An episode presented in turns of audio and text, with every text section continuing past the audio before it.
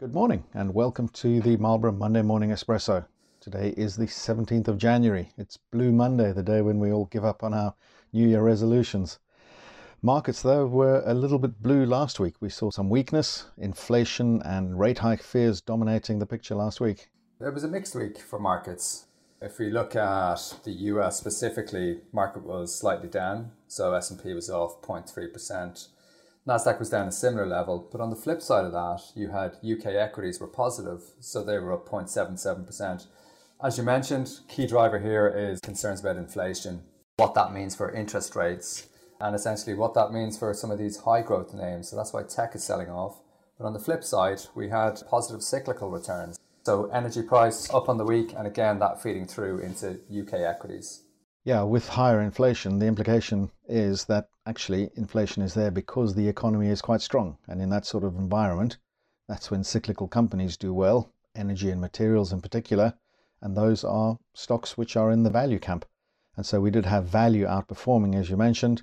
And that in turn helped drive the UK up because the UK has this pretty high concentration in energy and other stocks.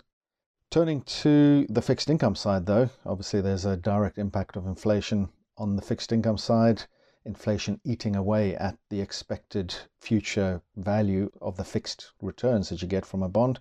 We saw short-dated bonds selling off slightly last week, but the long end pretty steady actually, and that implying that the rate hikes that we are expecting now will contain the inflation going forward in the medium term.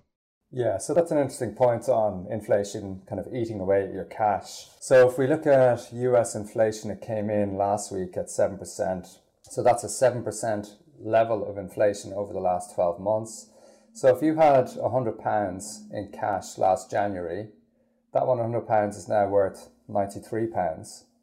So you can really see how inflation can eat into your cash over time. And that's the key concern for markets. It's inflation and the impact it has. As mentioned, though, for the moment, the economy is still pretty strong, and that strength of the economy is being reflected in earnings. So we have the Q4 earnings season just really kicking off last week. We've had 20 companies so far reporting. The expectation for this Q4 earnings season is that we will see income around about 20% higher than the comparable period in the prior year. So definitely watch the space this week. We should see more of the companies reporting this week, in particular some of the financials. So I think importantly, when you think about company earnings, it's what are companies saying? So what is management saying? And just looking at some of the snippets that are coming out, the key concerns are around labour costs and labour shortages. So we'll have to see what kind of impact that has on earnings. But as you mentioned, we'll get a clearer picture as earnings season progresses over the next couple of weeks. I think we also have Netflix towards the end of this week too. Yeah, you mentioned those labour shortages. If that's the case, then you would expect to see wages continue to rise, and that might be a factor which might see inflation continuing at a higher level for longer than people may have expected. Turning our attention over to the other side of the world, China was weaker last week. We have spoken about Evergrande a couple of times on this podcast, but also mentioning how that might broaden out, and we are seeing other companies in that property sector now struggling to get refinancing for their bonds that are maturing. So not quite a contagion just yet, but we are seeing some stress in that sector.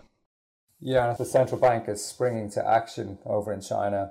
So what they did overnight was actually they loosened some of the lending requirements they have in place, and this should assist with refinancing.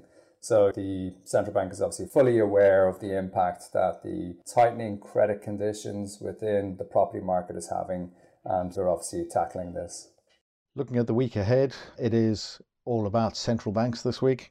We've got a couple of central banks meeting this week. We've got the Bank of Japan, Bank of China, we've got the Turkish Central Bank. And then on top of that, I think we have the ECB is publishing its meeting minutes.